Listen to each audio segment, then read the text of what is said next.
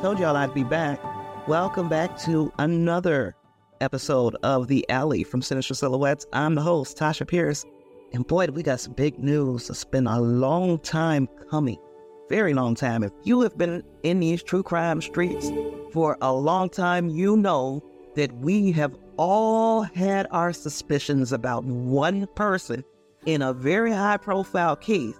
And all of our suspicions have been confirmed today Natalee Holloway's a killer has finally admitted just what he did to her.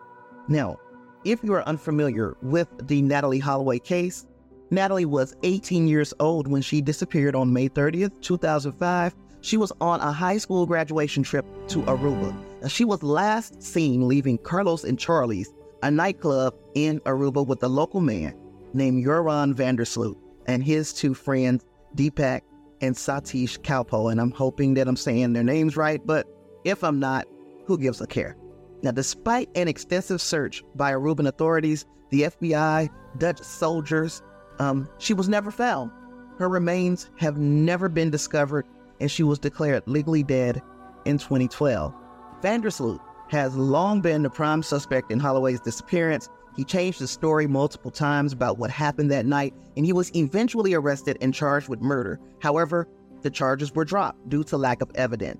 So in 2010, Vandersloot confessed to killing Natalee Holloway, but then he recanted his uh, confession. He was later convicted and sentenced to 28 years in prison for the murder of another woman, Stephanie Flores, in Peru in 2010. Vandersloot was extradited to the United States to face charges of extortion and wire fraud for soliciting money from Holloway's mother in exchange for information about her daughter's disappearance. So he pleaded guilty to those charges and was sentenced to 18 years in prison. Now, during this plea hearing, Vandersloot reportedly confessed to killing Natalee again. However, uh, this confession wasn't made public. The details had remained a mystery. Here we are today. We have gotten complete and total confirmation after waiting more than 18 years for some measure of justice. And I'm reading from an article from Law and Crime, by the way. After waiting more than 18 years for some measure of justice connected to the Aruba disappearance and death of 18 year old high school senior Natalee Holloway, her mother, Beth Holloway, appeared in an Alabama federal courtroom to confront the man long suspected but never proven to have murdered her daughter in May 2005 until now. I'm continuing to read here. Joran Andreas Petrus Vandersloot is now 36 years old. He got 18 more years of life than Natalee was ever able to see. But he was held without bond in Shelby County Jail since he was booked on June 9th following his extradition to the Yellowhammer State from Peru, where he was and will have to continue serving a 28 year prison sentence for murdering another woman, 21 year old Stephanie Flores. Representing Vandersloot in court Wednesday was Alexandria Darby from the Office of the Federal Public Defender. Uh, Austin Schutt appeared on behalf of the U.S. Attorney's Office for the Northern District of Alabama.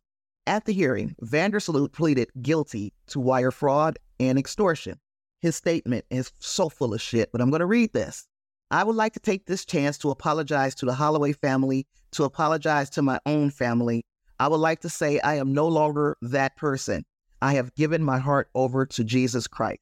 You know, once a person finds themselves in prison, now I know that there are many who are going to say, Tasha, this is about to be a shocking thing that you are about to say. It makes me wonder if Jesus is hanging out, he's already come back and he's hanging out in prison because so many people, when they have no other option about how they're going to live their lives, suddenly turn their life over to Jesus. If Jesus is anything close to the figure that we read about in the Bible, pretty sure he wants nothing to do with a piece of shit like Joran Vandersloot. Yes, I'm telling you exactly how I really feel.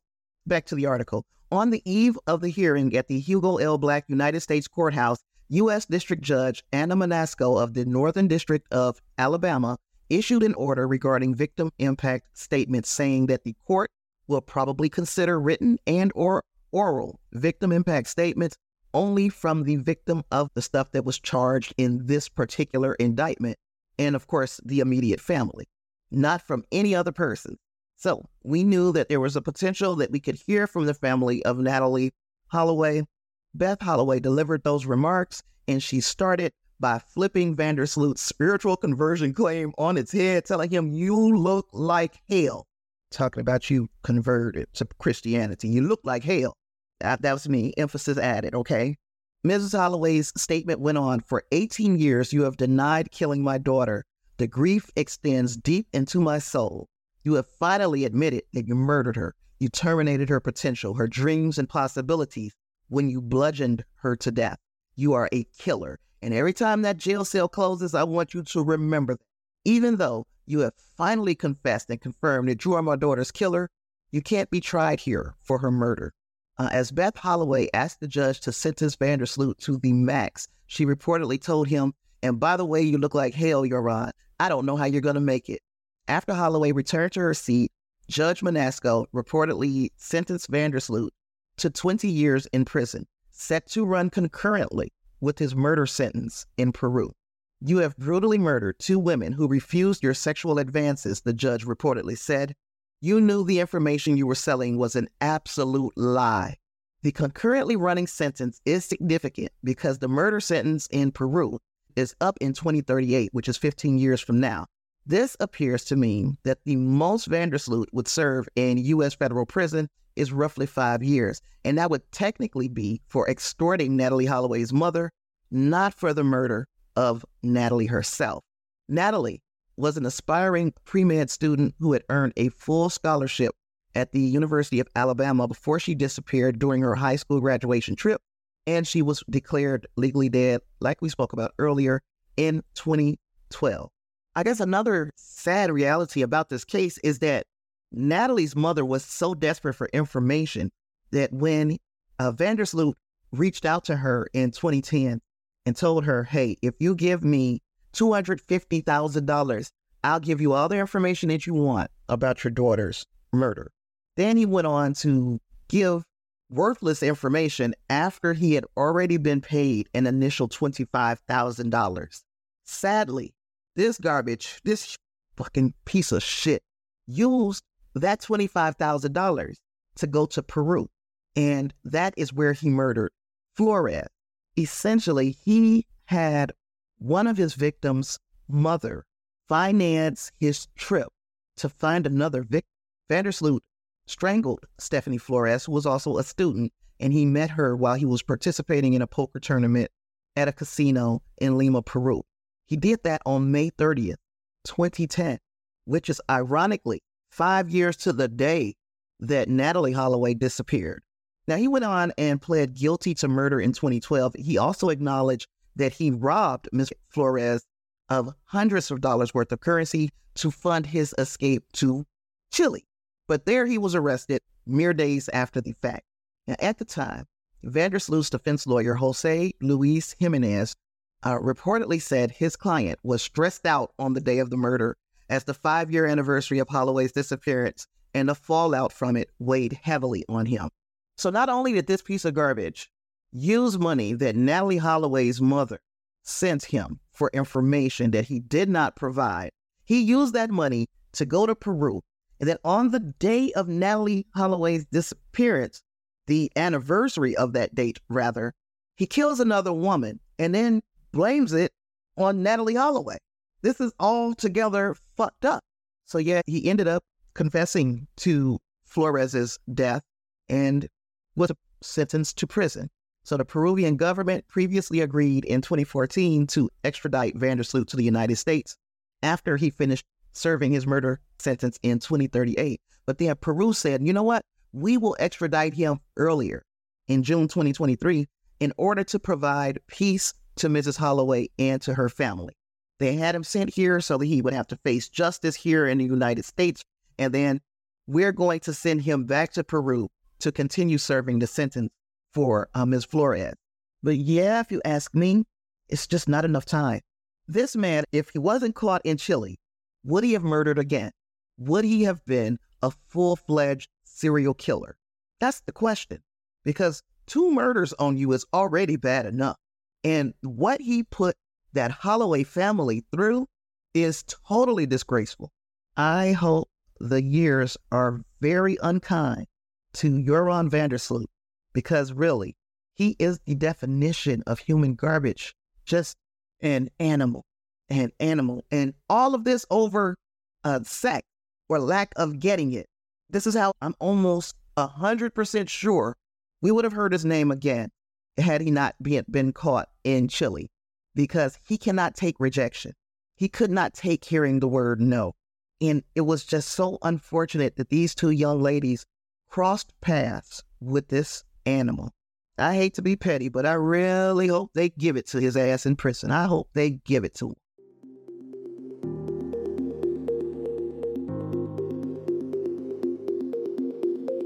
Y'all remember a couple of weeks ago when I was talking about uh, Kevin Franke, the husband of Ruby Franke, and I was like, how complicit was he in all of the apparent abuse of his children? Now, we know that in some of the extreme parenting situations, he was very complicit. He was down like four flat tires on the Fleetwood going up a muddy hill. He was down to pretty much torture these children uh, in the name of discipline.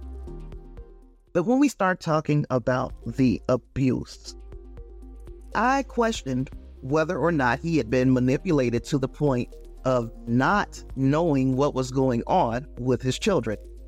I, I think now I have changed my mind. I have seen the light.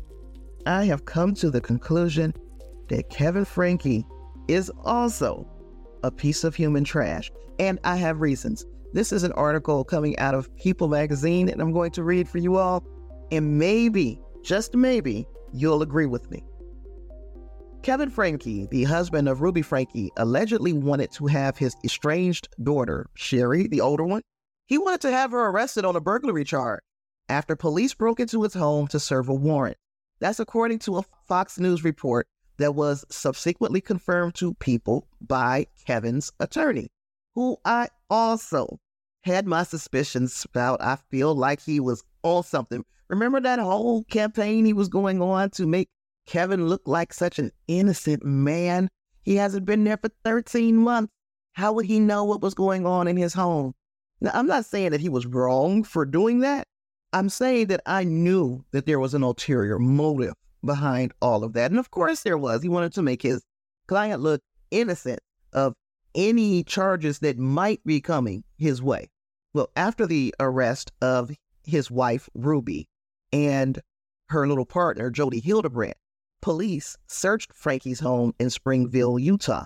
Kevin filed a police report after he discovered his house had been broken into telling an officer that electronics had been stolen and that he suspected that his oldest daughter, Shari, was responsible, according to an incident report obtained by Fox News. Kevin stated that Shari was not allowed in the home, that he believes she entered unlawfully, and he wanted her charged with burglary.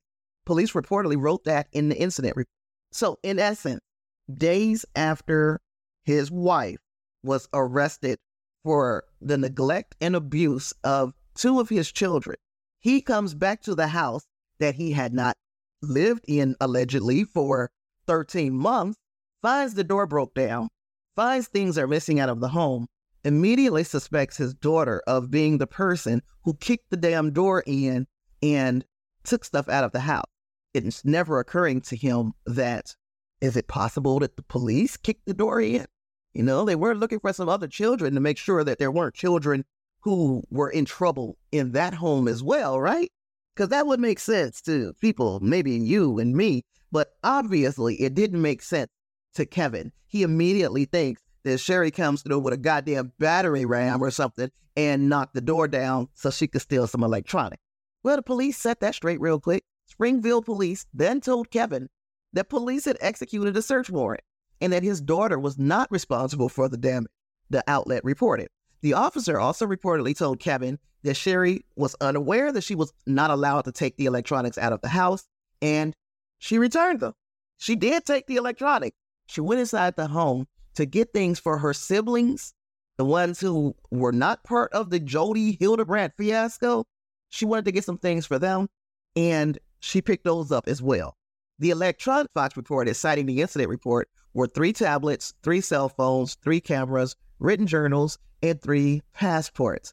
Now, look, and I don't know if her passport was in the home, but I don't blame her for grabbing those passports because we found out that the other two children who were not part of the Jodi Hildebrandt garbage, um, they were staying with a person who was a partner in this whole connections scam that they had going on. And I'm calling it a scam.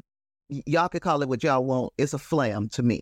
This lady that these children were staying with was a part of connections. Now, she was not as big a part as Jodi and Ruby, but she was part of it. So, yeah, I would want the passports to make sure that she doesn't try to skip the country with these children. I don't know if the third passport was her own passport or her father's passport to make sure that he didn't do the exact same thing, skip the country. You know, she probably was thinking on her toes because Shari seems to be a very bright young lady. Uh, of course, she's the oldest, but she was the first in the family to realize that there was something fishy with this family. She's like, this is not normal. She figured that out after going away to college, and then she made it her mission to help her siblings who were still in the home under Ruby and Kevin Franke. But can you imagine that?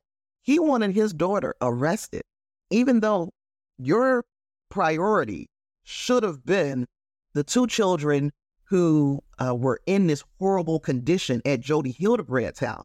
He was more concerned about having his eldest child arrested.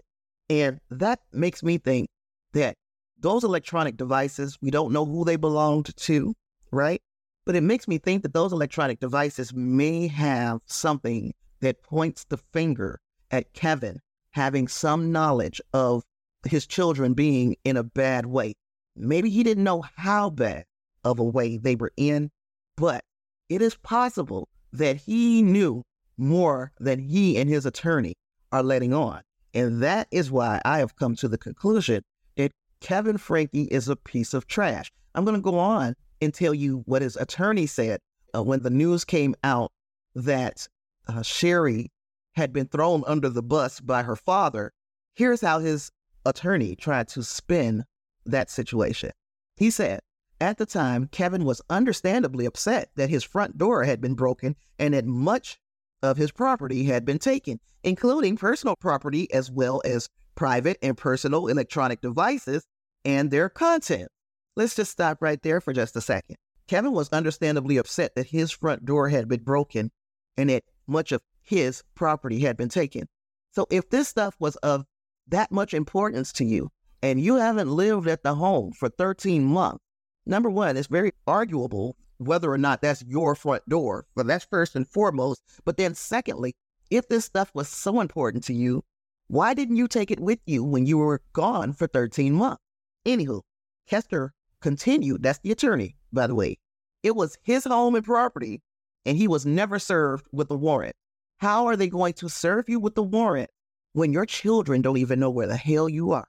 When you yourself, or through your attorney, have admitted that you have not been inside this home for 13 months.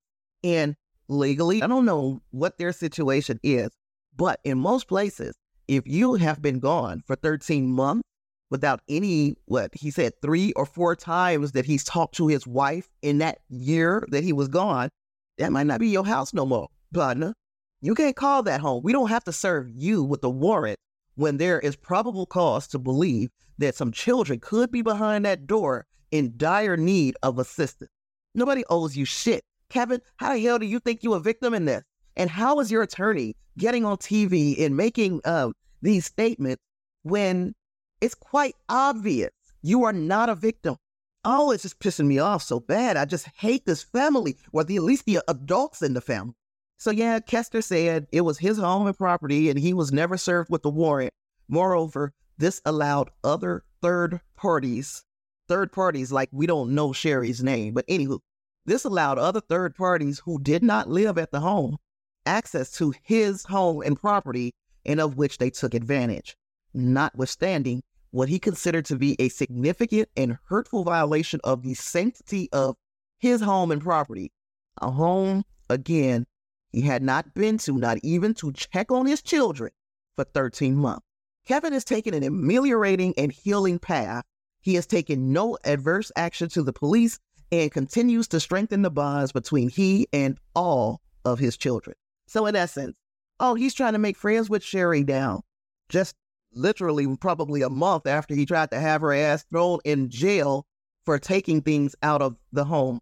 Actually, a home that is just as much her home as it is his because he hadn't even been there for 13 damn months. So that's the latest on these freaking Hildebrandts, Ruby Franke, Kevin Franke. That's the latest information that I have. We're still awaiting a hearing for Ruby and Jodi, see where things go next. And we're still waiting to see if Kevin will be facing any charges in conjunction with what has gone on with his children. So at the very least now, I don't have any sympathy for this man. I thought he was being manipulated by Jodi and Ruby, but he's just as big a piece of garbage as they are.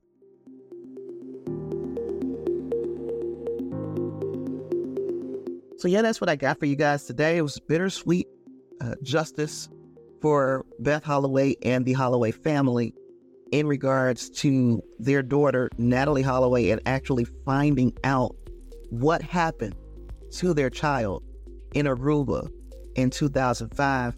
And also this Kevin Franke shit.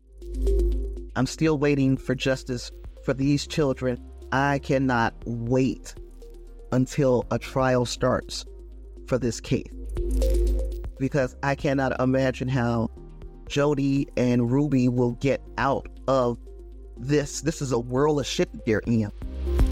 I can't imagine how they would get out of it because there are people, a litany of people who have been hurt by Jodi Hildebrandt's malpractice in the past, and they are coming out.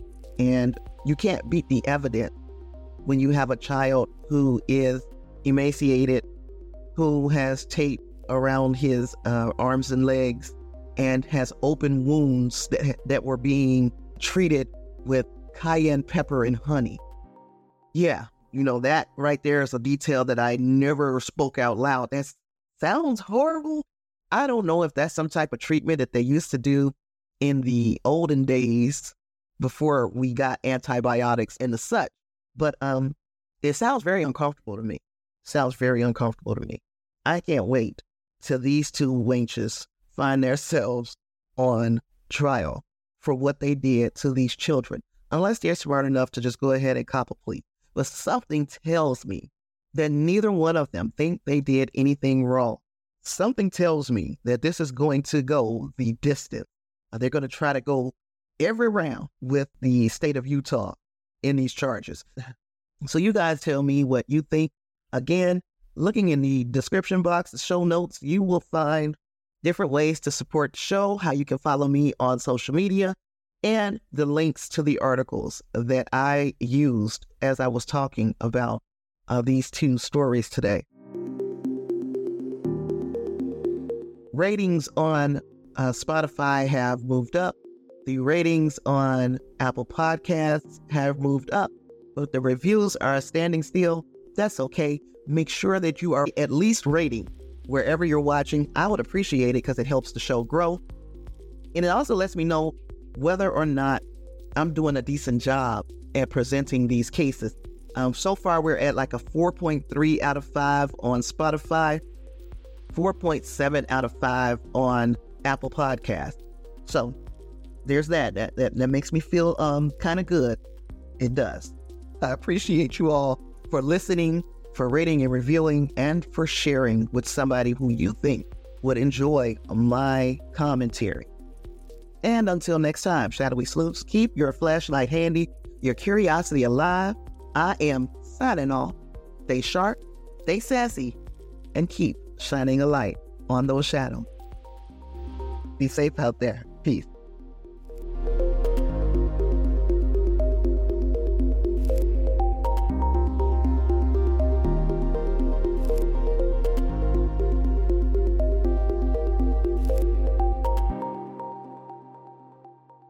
BetMGM has an unreal deal for sports fans in Virginia. Turn $5 into $150 instantly when you place your first wager at BetMGM. Simply download the BetMGM app and sign up using code Champion150. Then, place a $5 wager on any sport. You'll receive $150 in bonus bets, regardless of your wager's outcome. And if you think the fun stops there, the King of Sportsbooks has plenty of surprises in store. Check out daily promotions, same game parlays, live bets, and so much more. Download the app in Virginia today and get $150 in bonus bets instantly from your first wager. Only at BetMGM. BetMGM and GameSense remind you to play responsibly. See BetMGM.com for terms. 21 plus only, Virginia only. New customer offer, subject to eligibility requirements. Rewards are non withdrawable bonus bets that expire in seven days. Please gamble responsibly. Gambling problem? Call 1 800 Gambler. Promotional offer not available in Washington, D.C.